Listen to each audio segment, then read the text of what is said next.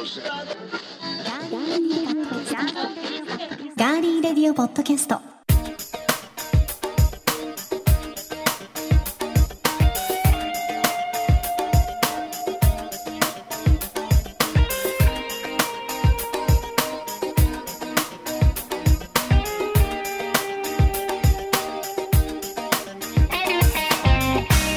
皆さんこんにちは。3月22日火曜日いかがお過ごしでしょうか？今週も名古屋のスタジオからお送りしていきます。ガーリーレディオポッドキャストお相手は私高田沙織です。そしてまずはこの先生に登場していただきましょう。ガリレディ俳句で万歳。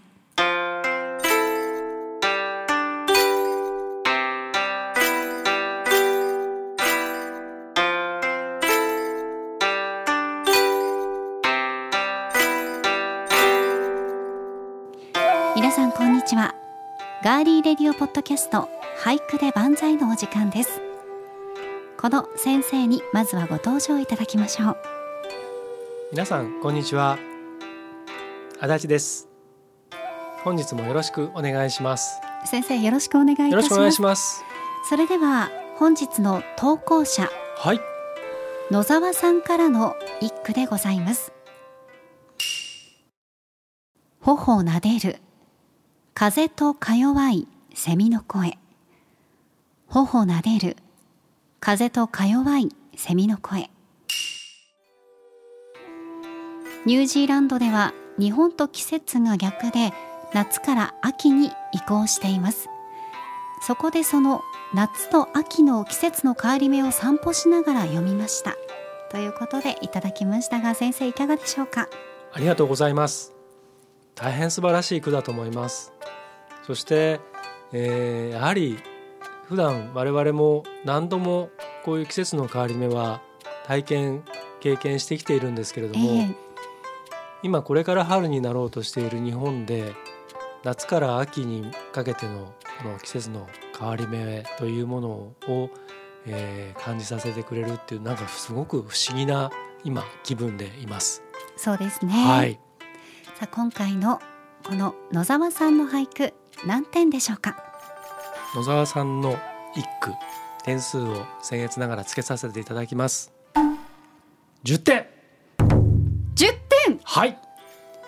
素晴らしい野沢さん初めてはい。このコーナーで10点が出ました。おめでとうございます。おめでとうございます。野沢さんからのメッセージでもやばいこれは名人だ史上初の10点ですね笑いというメッセージが来てたんですが、はい本当にその通りの結果となりまして、ははいい、私たちも非常えに嬉しく思っております。あの文句なく今まであのの中でダントツに ちゃんとした俳句だと思います。素晴らしい俳句ですね。はい、ぜひリスナーの皆様からの俳句もお待ちしております。はい、もうこれでハードルだいぶ高くなりましたので、はいよろしくお願いします。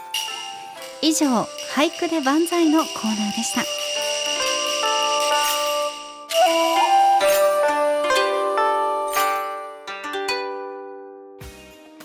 はい、ということで、はい、足立先生に出ていただきましたね。はい。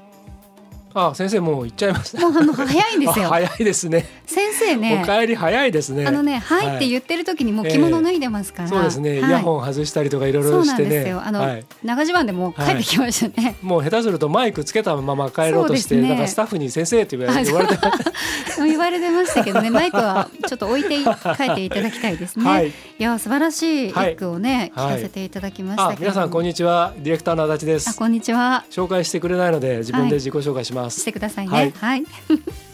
こう皆さんのレベルがねどんどはいんどんどん上がっているというのが素晴らしいなと思でもね、いますが。とってもいいうん句でしたね。そうですよ。あのちょっと後ろで聞いてましたけど。はい。受ける。茶番が受ける。ねえ。さあでは、えー早速皆さんからいただいていはいるメッセージご紹介していきたはいい、と思います。お願いします。えーガリレディのビギンズお、一回目始まりましたね。はい始まりました。はい始まりましたねっていうかもう今週は三回目になるのかなこれでそうなんですよ。ですね。はい。こう皆さんがね温かい気持ちで聞いてくださっているのがわかりますね。はいまずは佐藤くんさんからです。はいえガリレディビギンズ1回目付き合っている彼女の意外な一面に心底驚いてしまった瞬間のえ9パターンうんこのテーマに関しては生々しい体験談になってしまうのでメッセージは控えておこうとというね。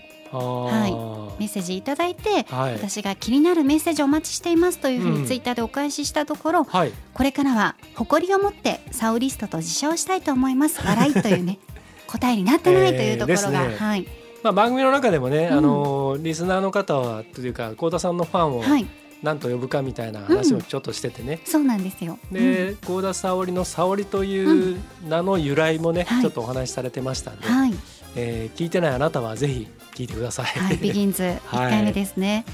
えそしてアポロさんからです。はい、ありがとうございます。え毎回ポッドキャスト聞きましたという視聴報告とともにですね、メッセージくださるんですが、うん、ツイッターで、うんえービギンズ1回目最初からかっこいい番組構成だったんですねとああ、もうありがとうございます。本当ありがとうございます、は嬉しいですねまあ、時代はちょっと感じさせますけど、でも、うんでもね、やっぱりあのおっしゃっていただいたように。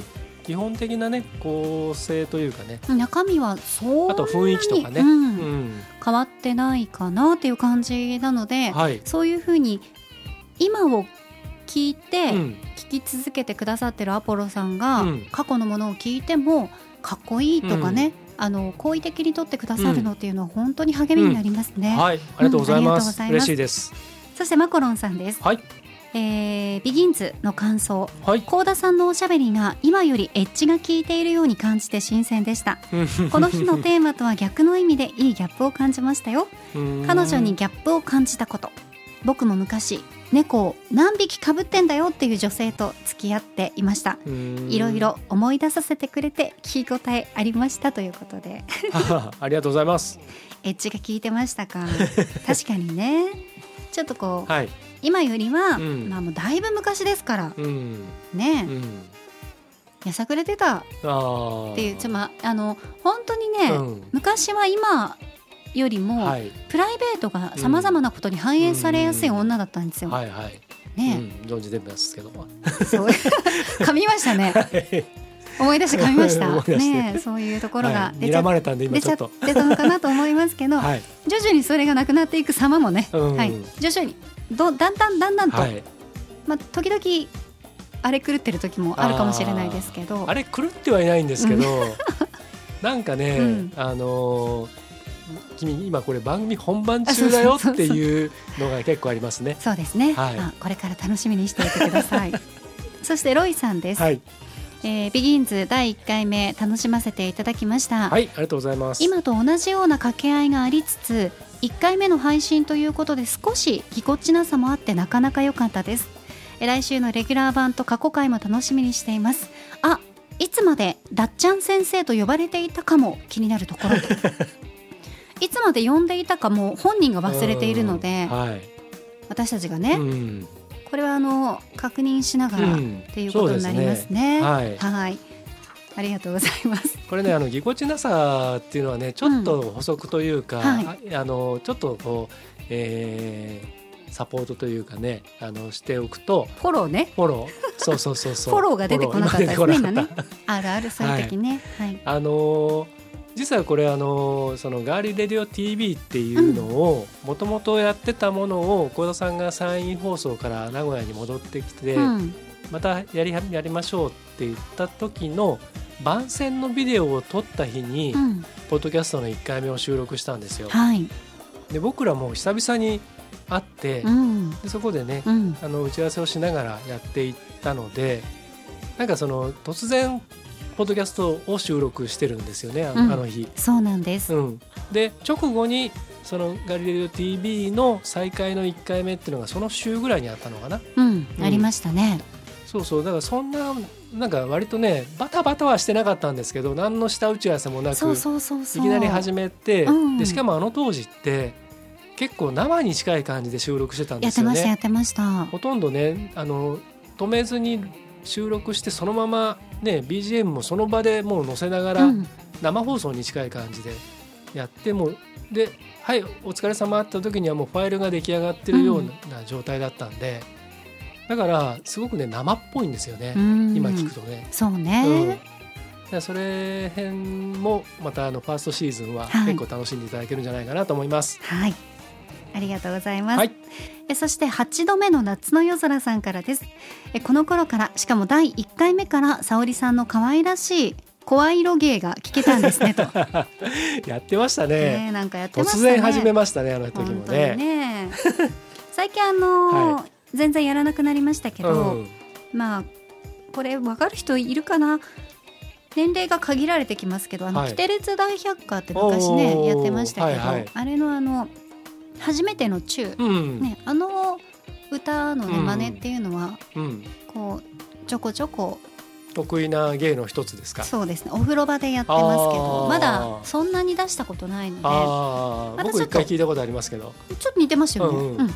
でもまだちょっとやれないやれないですね、そんなね簡単にねただで聞いてる奴らにそんなポってね聞かせられるようなもんじゃないですよね。みんなタダで聞いてるんです あそうか。あ。皆さん あそうか。全世界の私たちもみんなそうなんだ。そう私たちも奴らっつっちゃった。ラジオも テレビも、うん。まあ、NHK さんは違いますけど、はいはい。ラジオもテレビもうん。ね、ただでうん。見たり聞いたりしてるんですよ。わ、かりますか、はいはいはいはいポッドキャストも、はいそうですね。はい、ちゃんと先週に続いはい。て訂正して謝ってくださいちゃんと。はい、奴らって言ってすいませんでした。初心を忘れるべからずですよ。わはい。かりましたわか本当にね、もうすいませんね、うちの うちの私がまあ2週も連続しまして。中はあのコロスケ、コロスケ、あそこロスケ。コロスケの初めての中が聞きたい人は、はい。えー聞きたいよっていうのをうん。リツイートもしくはうん。メッセージで送っていただいて、はい。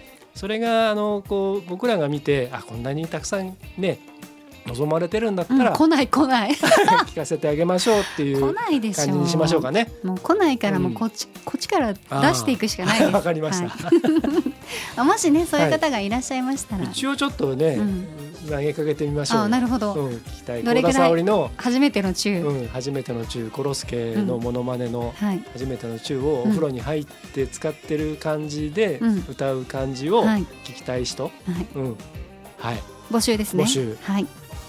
よろしくお願いします。はい、まあそのあたりもですね、あのガーリーレディオポッドキャストの、はいあのメッセージフォームに送っていただくか、はい番組のツイッターにうん送っていただくということで、皆様からのメッセージもお待ちしています。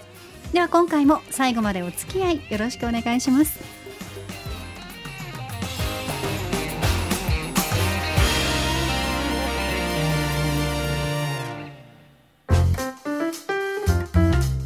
名古屋のスタジオからお送りしていますガーリーレディオポッドキャスト。さて今週のこの時間は実はですねスタジオの私たちのこうん。の、まテーブル。あ、はい、テーブルの上にですね、箱がうん。オフホワイトの箱が今日はありまして、はい。ここにある箱の中に、はい。いろんなトークテーマが実は入っています、うん。それをこうお互いが引いてそはい。のトークテーマに基づいてはい話していこうじゃないかという。なるほど。ちょっとあんまりやらないので、うん。うんあれですけどやってみようかなと思いましてトトークテーマークテーママシーントークテーママシーンというか、はい。あの完全にアナログな、はいはいははい。い、キキララの紙にねうん。いろんなトークテーマ入っていますね、書いてありますが、はい。じゃあまずうん。私 D から1枚引いてください、はい各わかりました。あの重なってるのもあると思うので、はい、じゃあちょっと、えー、一枚。僕割とくじ運いいんですよ。あら。はい。なんでしょうかね。じゃあ引き引きますね。はい。これだ。はい。じゃじゃん。開けていいんですか？はいご自分で読んでください。かしこまりました。はい。えー、何何はい読みますね、はい。春からの新生活のために引っ越しを、えーする方も多い。この時期、うん。なかなか捨てられなくて困っているものある？捨てられん？ん捨てられないものは何？ある？んどういうこと？困ってる？あ捨てられなくて困っているものはある？っていうこととはい。捨てられないものはあるっていうことですね、うん。はい。はい。なるほど。なるほどなるほど。だから捨てられないものはあるかってことですね。あそういうこと？だね、うん。平たく言うと。平たく言うと。これ多分ねうん。あの書いたスタッフさんの字が汚くてねはいはい。読めなかったですね。綺麗な字ですよ。いやいやいや本当ね。はい。はい。なるほどなるほど、うんえーっとですね捨てられないものはあの僕割とあれですねあの手紙とかうん。はがきとかは捨てられないですね。それはあのデータは簡単に削除できるのに。うんうんううんんなんかデータの方がうん。例えば足立さんの場合だったら企画書だったりとかうんいろいろね、うん。あるじゃないですか。こう昔からはい積み上げてきた、はい。はね。それはもう本当に自分でしか積み上げられないものがたくさんあるから、うんうんそういうものの方が捨てられないんじゃないかって思うんですけど、うん。まあいやデータってまあ写真とかね、うんうんうん。そういうのは簡単に削除僕できるんですけど、うんうんうん。実は。うん、手紙手書きのものとか特にはほとんど取ってますね。ああそうなんですね。うん、あと昔のうん。交換日記とかね、交換日記取ってるの、うんすごい。未だにありますよ。えー、あの開くともう死にたくなりますけど。ちょっとこう甘酸っぱいような？あまりにももうバカらしいこと書いてあって。ありますよね。はい。その昔書いてたうん。日記だとか、今読むとえ？はい、大丈夫かなみたいなね。あとね、えっとそのそんな中でも多分あの他のものをもし何らかで、まあ、なくなっちゃったりとかうん、捨てちゃったとしたとしても、はい。一個だけ絶対捨てられないものは今あります。それを今思いつきました。何ですか？僕ね初めて書いた歌詞。そうかバンドやってたから。うんうんうんうんあのビートルズのええ。あの詩集を昔買ったんですね。はい。でそのビートルズの詩集、まあ、和訳和訳されてるものを買ってそれにえらい感銘を受けてはい。それの裏表紙に万年筆で詩を書いたんですよ。へえそれはねい今見ると本当にねあのもう幼稚な詩なんですけど、うん。愛がどうのこうのみたいなこと書いてあるんですけど、うんうんうんうん それですかねう多分、ん。うん。死ぬまで捨てられないのは。あでもそれが残ってる状態で自分がいなくなって誰かがそれを開くのを想像すると死ねないなと思います。ー恐ろしいですよね。私もその自分が書いた日記とか、はいはい。そこにポエムみたいなやつ、うんうんいきなりなんかね、うん。ポエマーになったりするじゃないですか、うん。そういう時、はい。書いてるも私もその時なんか愛がなんととか、うんだとかうんいろいろ書いてたんですけど、はい。誰にも見せられれないっていうか 本当家族とかにも見られたら、マジでもう、はい、死ねないなって思いますね。そうですね。まずはちょっとそのはい。整理もしなきゃなとはね,、そうですね。思ったりしますね。はい。うん。そんな感じです。はい私が捨てられないものは、タオル。あなんかねわかるわかる。わかる。ちょっとすごい恥ずかしい話していい、もちろん。なんか、はい。もちろんって言っちゃった。うんタオルってさ、はなんだろうもうまあそんなにこうビリビリになってボロボロになってさ捨てますけど、うん。いやまだ使えるじゃん。みたいな、はい。あとはツアーグッズのタオルとか、はいはいはい。もうね実際に使って、うん。かなりこうロゴとかもうん薄くなったりしてるんだけどなんかねタオルって捨てられないの、うん。雑巾になるしとかさ、うん。いろいろ考えて、うん。何かに使えるんじゃないかと思って、なかなか捨てられないんですけど、はい。年末になるともうちょっとえいやっていう気持ちで、うん。ね。えそれはあの肌触りとかっていうんじゃなくて、肌触りももちろんそうなんですけど、なんかね、うん、捨てるにはまだ使えるっていうようなそのちょっと貧乏根性が働いて、ああ、ううん。ん、でも思い出もねそこにあったりもするしね、うん。うん。うん。わかりますよ。でもそのわかりますか？うん、僕もいっぱい、うん。あのこれ捨てりゃいいのにっていうタオルいっぱいありますよ。ありますよね。本当ね、はい。それぐらいですかね。ん。なるほどね。うん。うん、あとはわかりねました。ポイポイ捨てますよ。はい。はいじゃあ次私？はい、そうですね。幸、田さんじゃあ一個引いてください。はい。じゃあこのボックスから。こはい。れにしようかな。さあトークマシーンから出たのは何でしょ出会いと別れの春。今までに忘れられない出会いや別れはある？と。う。ん。いうことですね、ほうほうほうほう。ん。割とこの番組の中では何度かそういう話はしてきてる気もしますけど、う、うん、まあその出会いに関しては、はい。まあ足立さんとね、うん。出会ったこともそうですし、コミュニティ FM の時に出会ったうん。ディレクターさんもそうですし、うん。まあ、お仕事上でやっぱり関わる特に密に関わるディレクターさんとか、うん。ヘイディさんとか、うん。あとはパーソナリティの先輩だっうんたりとかは、あもう本当に出会ってよかったなっていう、ね自分の中で今でも皆さんを尊敬してるっていうのはありますね。はい。それが一番強いですかね。その愛とか恋とかで出会ったっていうことに関しては、まあ、ちょっともう言えないですね。はいうんうんうんうん。まあね。もうここでは、まあね、はい、ちょっともううん。言えないんですけど、はいはい。あと別れってなると、うん。まあ、それもまあ恋愛に関することが近かったりはするので、うんあれですけどうん。父方の母だから私からするとおばあちゃんはい、が亡くなったのは結構うん。ね悲しかったですね。それが近々のうん。忘れられない別れですかね、ちお葬式には私は行けなかったんですけど、うん。仕事で、うん。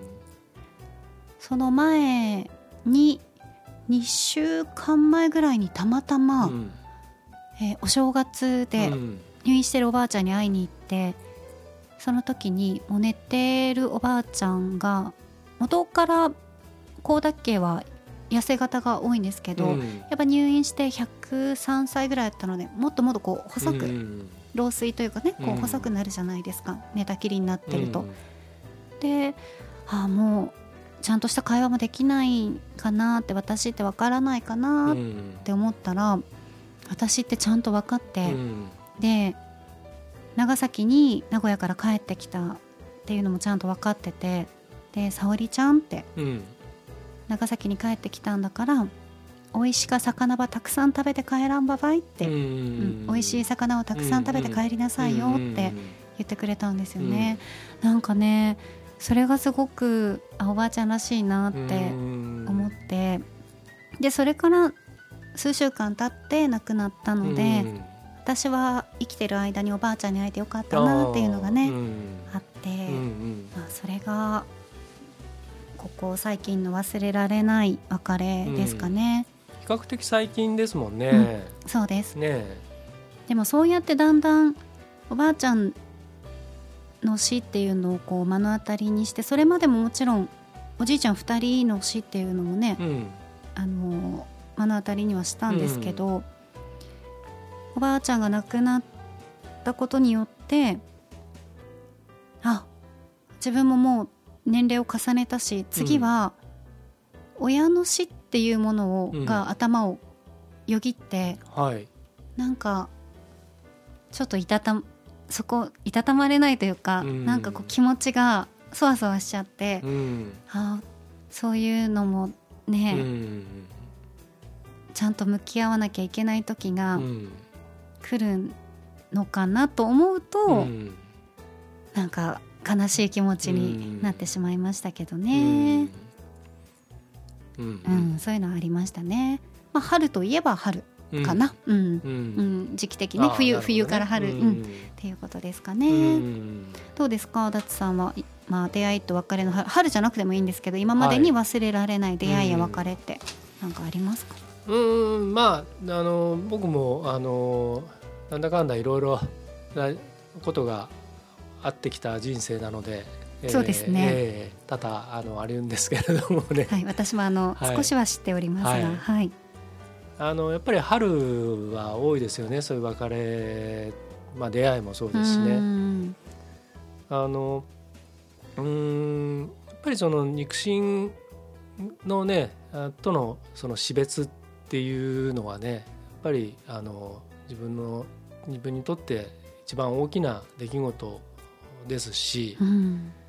あのまあ両親ともそうですしねあのうーんまあ別れの方がどうしてもインパクトというか心にこううん。深く残るものが多いので,、そうなんですよでだからエピソードはたくさんあるしあのうんあの人もそうだこの人もそうだっていうたくさんの別れが今まであるんですけどうーんとそれはまあ話すことは実は簡単なんですがでも改めて今このちょっと真面目に考えるとえだからこそこう出会いの方はついつい忘れがちなところがあるんですよね。うんあこの人に出会えたことって本当はすごく大きかったんだとかあの出会いがあったから今があるんだとか、うん逆にあの出会いさえなければもっとこうなってたかもしれないとかそういうねあのこともあるんですけど今ふとこう喋りながらも考えていくとあのやっぱり出会いってちゃんと覚えておかなきゃいけないなってちょっと今思ってますね。うんそうすると、まあ、それこそ別に目の前にいるからどうしても特にここ10年近くこういう形でいろいろまあ仕事もそうだしプライベートでもいろんな話をしてるんで幸田さんとの出会いっていうのはやっぱ大きかったところもあるなとあのこういう話をし始めると思うところはありますよね。普段はそんなにねあの意識することはないんですけど、うんそうですね、で仕事上で出会った他の人たちもやっぱり出会いあの人と出会ったからああの仕事ができたんだとか、うんあこういう成果を上げられたんだとかっていうこともあるし、でもついついねそういうのって当たり前になっていっちゃうじゃないですか、うん。付き合っていくと。うんうんうん。で別れの方がやっぱりどうしてもね後を引き引くでしょ。いろんな意味で。引きますね。辛いこといとかも含めてね、うん。なんかちょっとねあのなんか面白がって始めましたけど、はい。ちょっといろいろね深く考えちゃってますね今。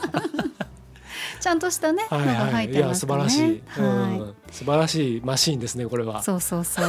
トークマシンね。はい。はい。まだ入ってますけどどうします？これまだももう一個いきますか。う一個じゃあ。うん、せっかくなんで、はい。このこのトークマシンに敬意を表して、はい。ちょっと面白くなってきたんで、いいですよ。どうぞどうぞ。なかなかねあの笑える番組じゃないかもしれないですけど、まあいいですよね。たまいいですいいにはこういうのね。ですはい。じゃあ僕ちょっと引きますね一枚。はい。はい。はい、じゃあ、えー、来ました。なんで笑えるんですか？はい。わさびにお刺し、ん、わさびをお刺身に乗せる、それとも醤油に、えー、まず溶く？うんどっちだと？うん。これさっきのあのスタッフさん同じ人が書いたんですかね？振り幅すごいね。今までに忘れられない出会い別れっていうのと、うん、はい刺身にはい。わさびを乗せるのか、はいはい醤油に溶くのかという、うん。なるほどでもこれ人によって違うよね。人によっても違うし、あのね。場所によっても違うでしょ、うん、そうそうそう。あとその刺身によっても違うでしょ。んんんん。確かにね、ううん。ん僕はあの、えー、と子供の頃から、まあ、うちねやっぱり浜松であのそとにかく魚地の魚がたくさんうまい魚が取れて、で僕ねあのうちは割と田舎だったんですけど、はい。魚を行商に来る感じだったんですよ。あーいましたね、うん。長崎もあのお魚屋さんが回ってらっしゃいました、うん。今もあるとは思いますけど、うん。なんかね持ってきてくれてその日にね、上がった魚を持ってきてくれて庭先でこうまな板の上でこう、うんあの処理してくれたりとかして、うん、それこそ刺身やってくれたりとか。あとまあまあ煮魚焼き魚にしてもねこうやってくれたりとか。処理をね。うんうんっていう感じだったのでであのーとにかくいい魚が食えたのではい。でわさびも静岡県民なのでか。やっぱりいいわさびが食えるじゃないですか。やっぱりあれですか、うん。嵐系とかでも、あのササメ肌でサメ肌ですよ。吸って、はいい、やーいいもしくはあのえっ、と粉のやつあるでしょ？ありますあります。水でこうはい溶くやつ、あれもいいやつうまいじゃないですか。あれいいやつ高いんですよ、うんうんそのサメ肌のもね、はい。やっぱ本わさびを、ええ。生のわさびを買ってこなきゃいけないのでそうですね。なかなかそれはこう地域によってね入手できない。ーブのわさびはあれそれこそあれですよ。一人暮らしを始めてからですよ。使うようになったのは。そっかうんうんそんなんだったんで、うん。わさびそのものの風味と魚そのものがうまいから別に魚もあれわさびつけない方がうまい時もあるんですよね、わさびつけることによってわさびの風味が勝っちゃう場合があるので、はい。だから割ともうそのあんまりこうなんだろう本当にそれこそん何の魚をどう食うかって感じでしたけどでもねあの魚屋で買買うようになってパックの魚とかを、でそれはあのなんだろうこうかっこつけてあのあの後乗せにしたりとかするよりももう醤油に溶いちゃってうん食べた方が割とうまかったりするんですようね。んだから割とこう手軽に食べる時は溶いちゃいますね。お家で食べるときはううんんそんな感じです。なるほどね幸田さんいかがですか？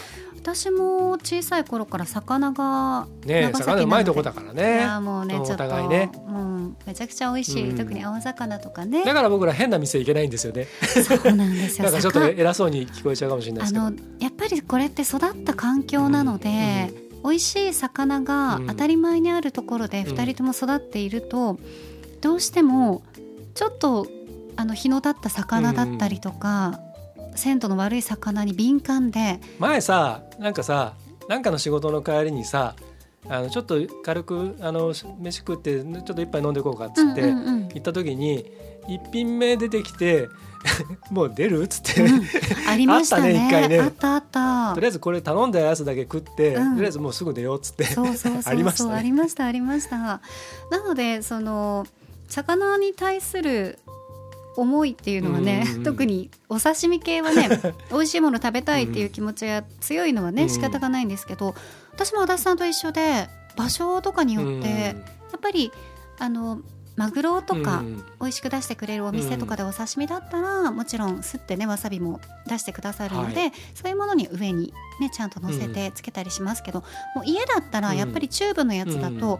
まあ全部溶かなくても、うん。お醤油の横に置いといて、うんちょっと溶きながらとか、はいは両方つけながらとか、うん。そういう食べ方しますね。そうですね、うん。でそれこそあの例えば弁当で出るみたいなね、あのパックのお寿司とかだったはいはいはいはい。りとかはもう完全に溶く。溶いちゃってやった方がね、そうそうそうそう。それかもうそのままあの、うん。わさびをネタの上にそうポン ポンポンポンポンって全部つけて、うもう行くとかね。ねそうそうそうそそんでいいもんね。う、ねえそんな感じでございますはねい。はい。わかりました、はい。じゃあ幸田さんもう一個言ってこのコーナーいきますか？もう一個いきます？もう一個行きましょうよ。来週にします？いやこもう一個言っときましょうれ言っときます。はい。はい、じゃあこれでいいかな？わせっかくなんでここはいいんじゃないですかね。かりました。はい。はい。はい、初対面の人に自分から話しかける？それとも話しかけられるのを待つ？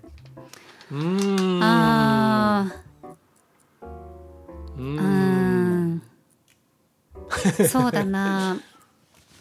私人見知りなのでね。あまりこう人見知り見られなかったりするんですけど、うん。大変な人見知りな極度なね。極度な。うん。はい。なので普通だったら話しかけられるのを待ちます、初対面の方だと、うん。一応もちろん挨拶はしますけど、それ以上のうん。何かを話すっていう時は話しかけられるのを待ちますけど、仕事上どこどこに行きました、うん。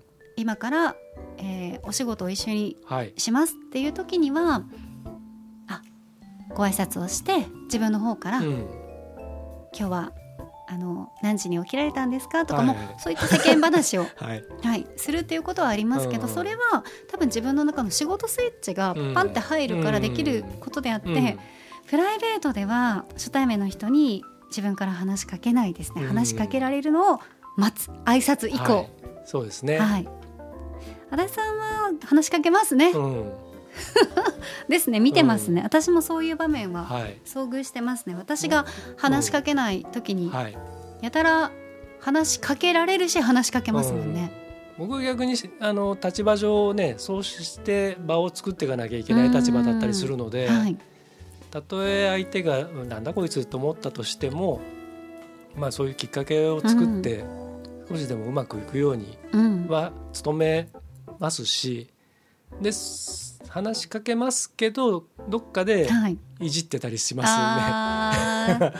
そういうことね、お前とはもう二度と仕事しねえぞみうたいなね。んうんうんうんへー ありますね幸田さん逆にあれですもんね。あの挨拶して「こんにちはよろしくお願いします」はい。はじめましてどうのこうのどうのこうの」っつって名刺交換をして、うん。そこから帰るまで一言も喋らないというのありますもんね、ありますね。よくご存知で、はい、ずーっとニコニコしててね。そうです。あのもう本当に はい。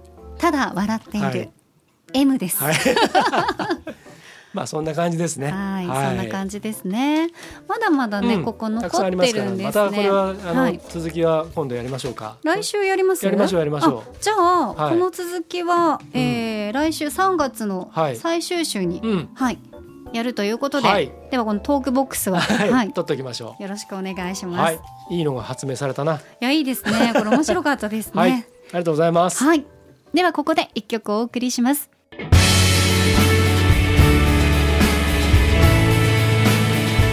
イギリスのロックバンドベン・セムアルバム「ウエスタン・ライツ」から「アパシン」I sit at home alone and I feel to mention I know about my eye disease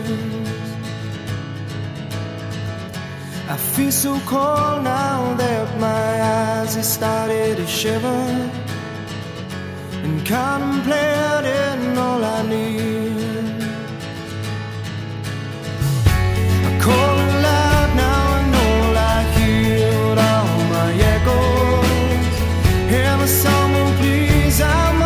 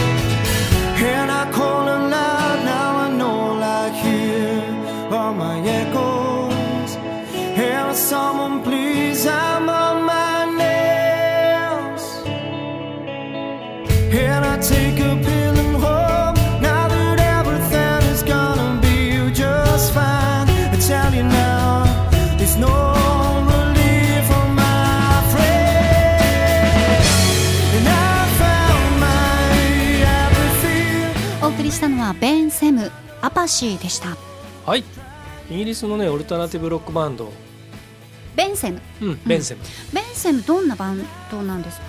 えっとねあのー何人組？えっと4人組で、うんえっとこのベン、はい。ベンセムのベン君がこのボーカルやっているんですけれども、はい。でえっと彼らはねあの今でこそその音楽系の SNS でまあ Facebook もそうだしあのいろんなものがあのなんか広まっていますけど、ん。YouTube も含め。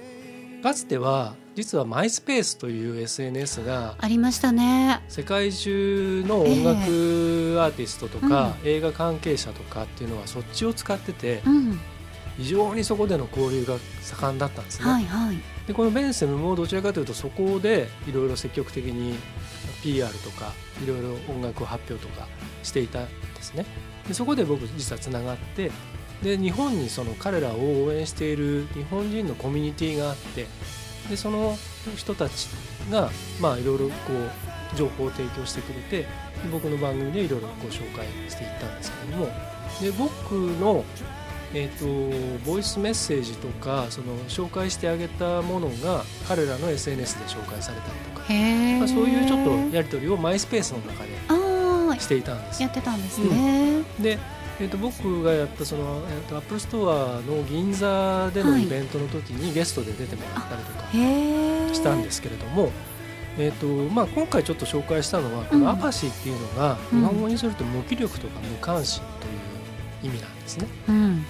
で、まあ、今のねこの世の中無関心とか無気力っていうのが一番の罪だと僕は思っているんです、うん、だからあの、まあ、そんな意味でちょっと今回これをちょっと紹介させてもらいました。はい。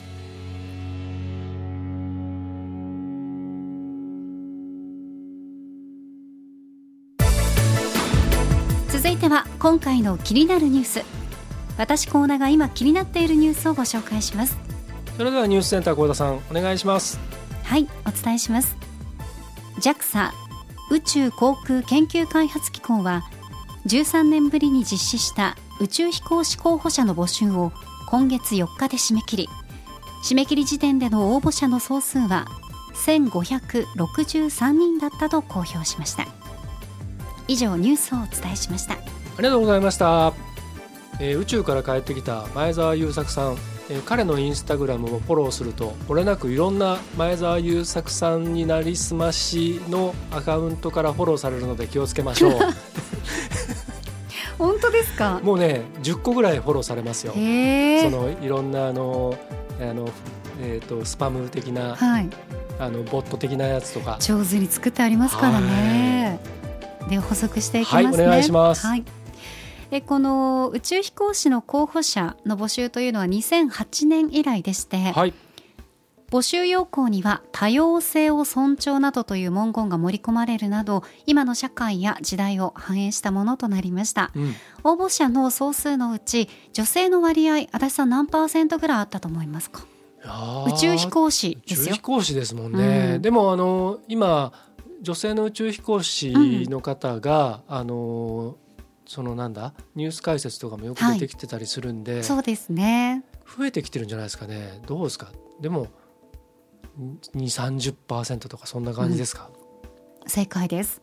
女性の割合は20%お。ということでこれは310人程度の計算になります。1563人中ということですね、うん。ん。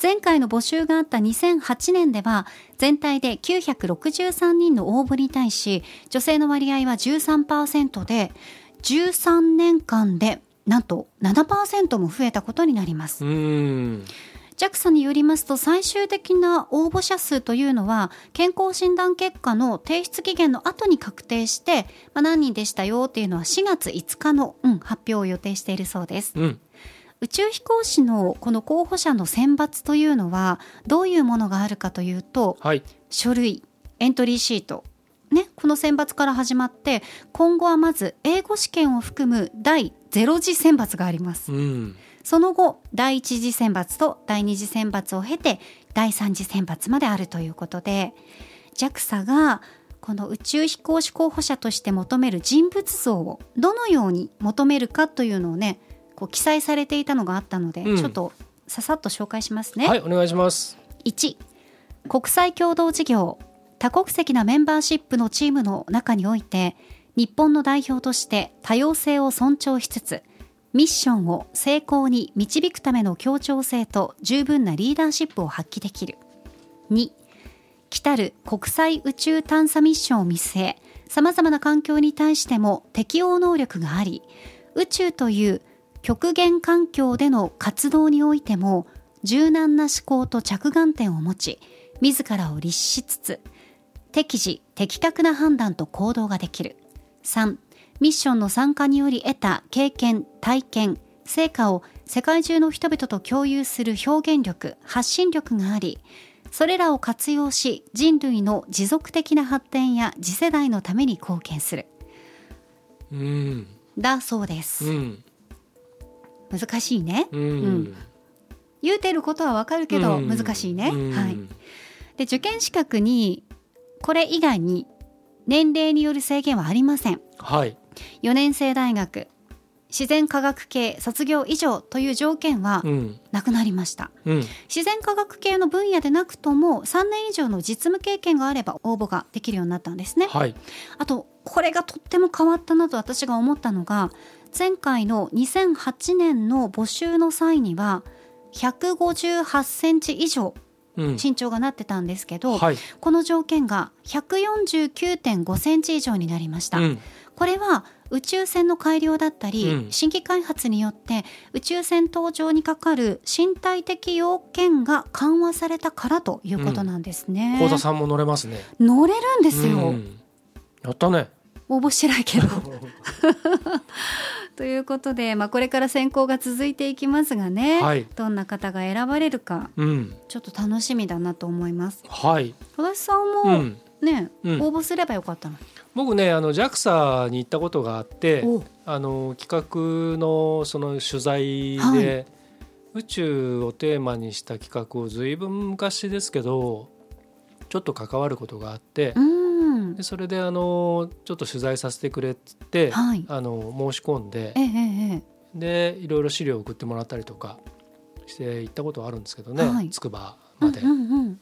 うん、あのもともと僕宇宙が本当に好きで好きではい。あの子供じみた感覚的なところからも大好きだったんですけどあの「宇宙はささやく」という本があって僕はそれがあのバイブルとして、宇宙はささやく、はい。えーずっと読んでいるものがあるぐらい好きなんですね。はい。うん、だからこういうニュースは本当に胸ときめきます。ねえ、まあ女性が選ばれるんじゃないかっていうね、まあお一人だけっていうことでは多分ないと思うのでうん。わからないですけど、うん。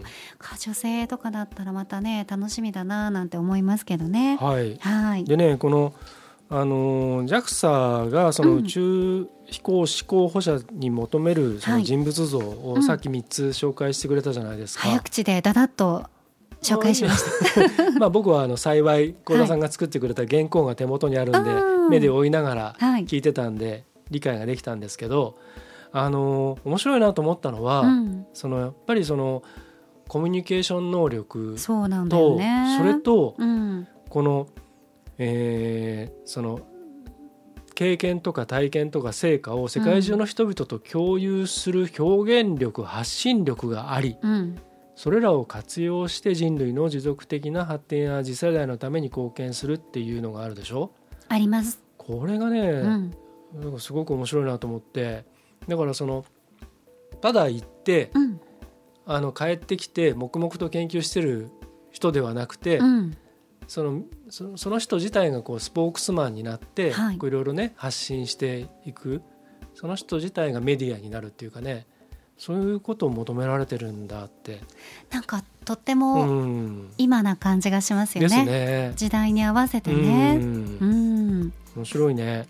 やだから本当に多種多様なね、うん、新しい宇宙飛行士像っていうのが、うんこれからどんどん生まれてくるんじゃないかなと思ったりしますよね。とともにあの、うんこれまあたまたまこれは宇宙の話で、はい宇宙ステーションで国際宇宙ステーションでいろんな国の人たちと共同でねいろいろやっていくっていうことだからこういうことなんでしょうけど、これもっと講義で考えていくとこれからの世の中とかこれからの企業とかこれからの学校とかこれからのそういう研究所とかいろんなシーンが全てこういうことになっていくわけでしょ？あそうですね。はい。全部そのグローバル化されていって、垣根とかそういういわゆるなんていうの人種的なものもそうだし、うん。文化的なこととかいろんな歴史的なこととかそういったものが、まあ、それぞれのアイデンティティとして持ちながらも、うん、こう共存共栄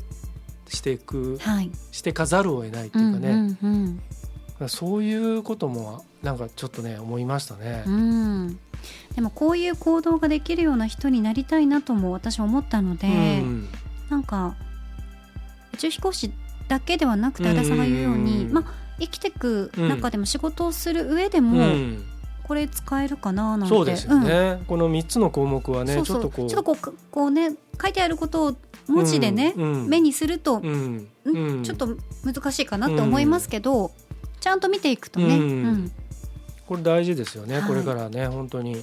うん。ということで、はご紹介した3つもね、うん。ぜひ皆さん覚えていただきたいと思いますし、はい。リスナーの皆さんの中にうん。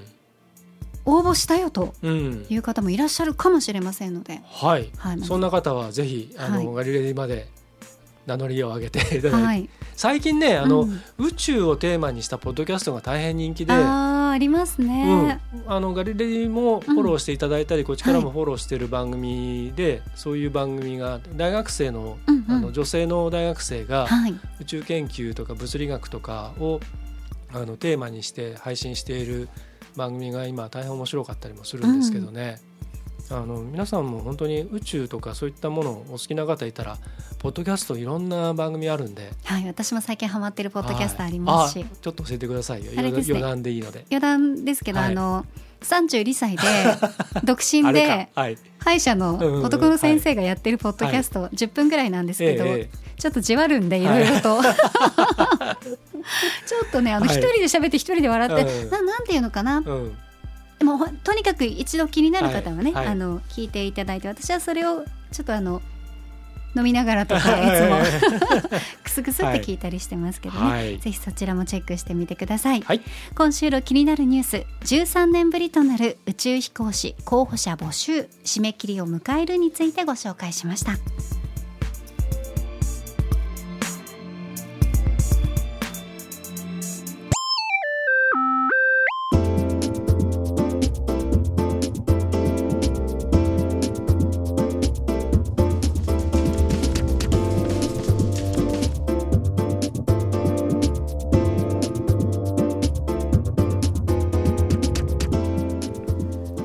タジオからお送りしてきましたガーリーレディオポッドキャストエンディングのお時間です、はい。ではエンディング恒例まるの時に聴きたいおすすめの一曲。今回のテーマは剛殿お願いします。はい。かしこまりました。今日は宇宙の話をしましたのうん宇宙で飛、行士のね。なのでこのテーマでいきたいと思います。はい。宇宙ステーションで聴きたいおすすめの一曲。おー宇宙ステーションって言っちゃった。宇宙ステーション。行動ステーションみたいなねアクセントになりましたね。宇、宙ステーションで聴きたいおすすめの一曲です、はい。はい。行くかもしんないもんね。そうですよ、うん。僕らも選ばれてい。選ばれし者として。ね旅行とかでね、はい。行けるっていう可能性もありますからね、うん。もしくはなんかうん。特派員的なね、何日本日本のうん。ちょっと素敵なポッドキャスト番組かはらパーソナリティ2人をちょっと宇宙ステーションでちょっとレポートしてもらおうみたいな。めちゃくちゃ夢がありますよね、まあ英語喋れるからいいじゃないですかあなたは、ああ、うん。いいですよ。通訳しますよ。うん、もう通訳してもらわないとねはいわ、かりませんから。皆さんこんにちは。そういうことはドそういうラことじゃない。みたいになっちゃった、そう、はい。子供がイメージしてるやつですからね。子供がイメージしてる片言の海外のそう 海外の方ですからね。よく来たねみんな君たち。大体そのしんちゃんとかドラえもんとかの,、うん。あの海外の方そういうあれになりますよね,、うんね。子供にわかりやすくね。はい。はい、えーそんな感じで、えわー今回は先行は幸田さんですので、はい。じゃあ選曲していただけました？はい。はいじゃあ発表してもらいますよ、はい。今週のテーマ宇宙ステーションで聴きたいおすすめの一曲。先行幸田沙織。ジャミロクワイスペースカーボーイ。きた来ました。ーはい。もうなんか宇宙ステーションで聞きたいって言った時にもうこのあのイントロが流れ出しましたうん。最初にこの曲を聴いた時うに、ん。正う直、ん。なんちゅうおしゃれな曲なんやと思いました、はいはいはい。誰じゃと。うん。ジャミロクワイとはなんじゃと思いました、うん。ねなんかジャミロさんとうん。クワイさんがうん。やってるバンドって思ってたんですけど、違いましたね。ダウンタウン的な、はい、そうです。お一人。どっちがダウンでどっちがタウンかみたいな。そうそうそう。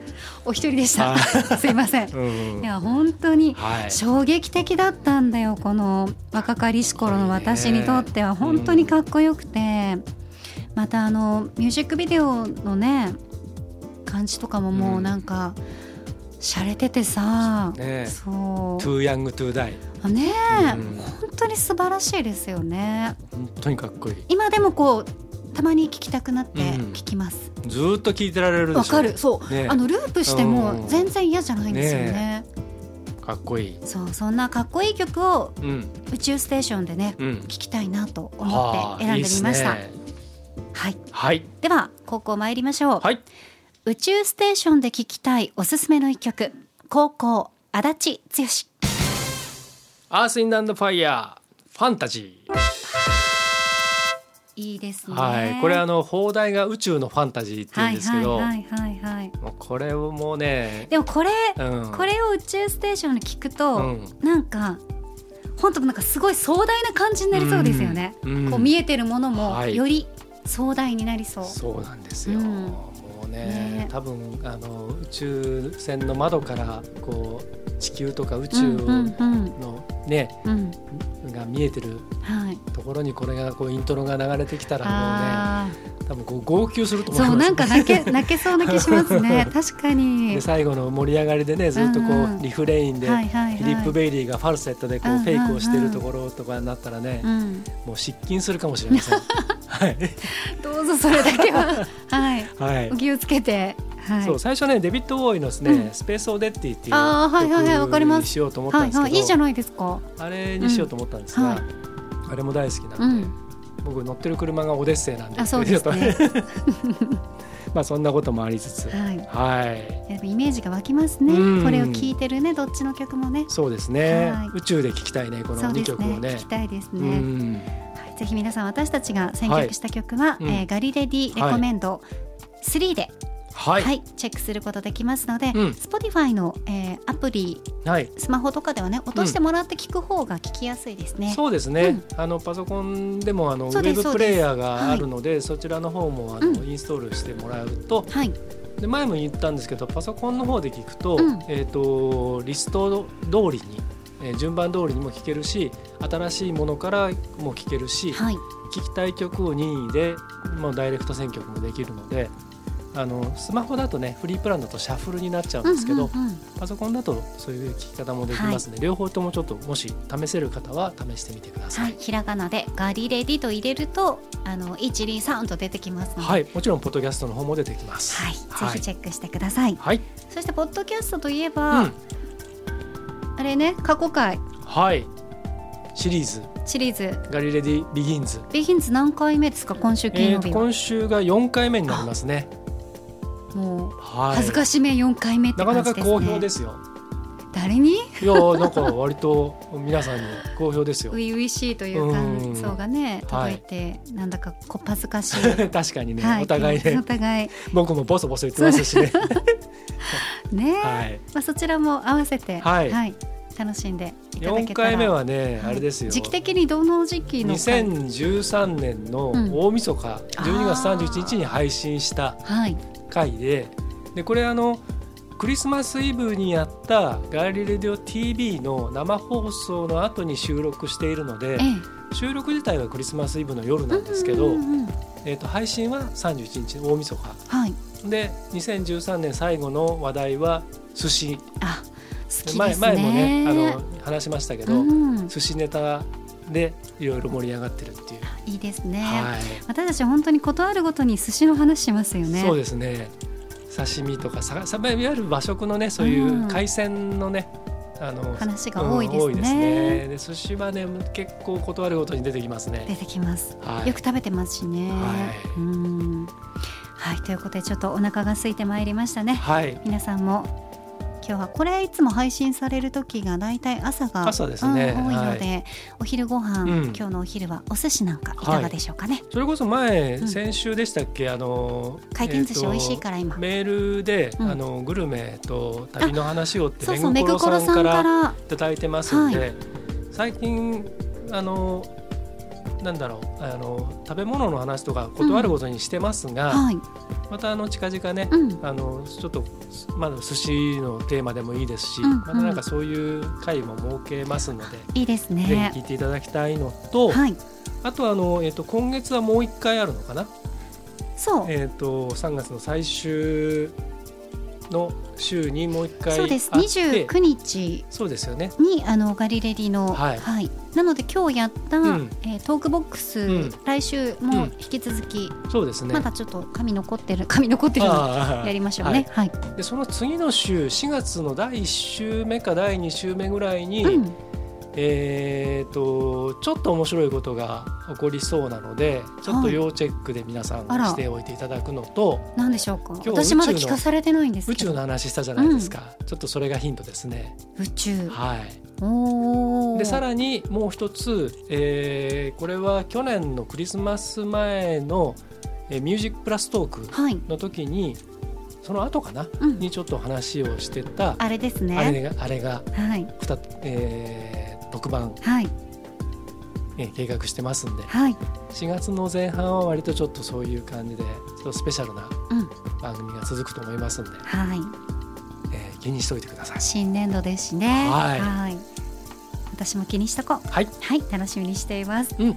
ということで今週もなんかねトークボックスのおかげでちょっと、うん。あれね今週はうん。いつもよりうんまた緩やかな感じではい。楽しかったですね、うん、先週がね、割とちょっとこう真面目なねそうそうそうそう。テーマでいろいろお送りしましたんで。この振り幅がねね。ガリレディっぽいっていう感じ そうもですね。はい、ありますけど、はい。最後まで皆さんお付き合いいただきましてありがとうございました。ガーリーレディオポッドキャストここまでのお相手はディレクターの足立でした。そして私パーソナリティの高田沙織でした。来週もお楽しみに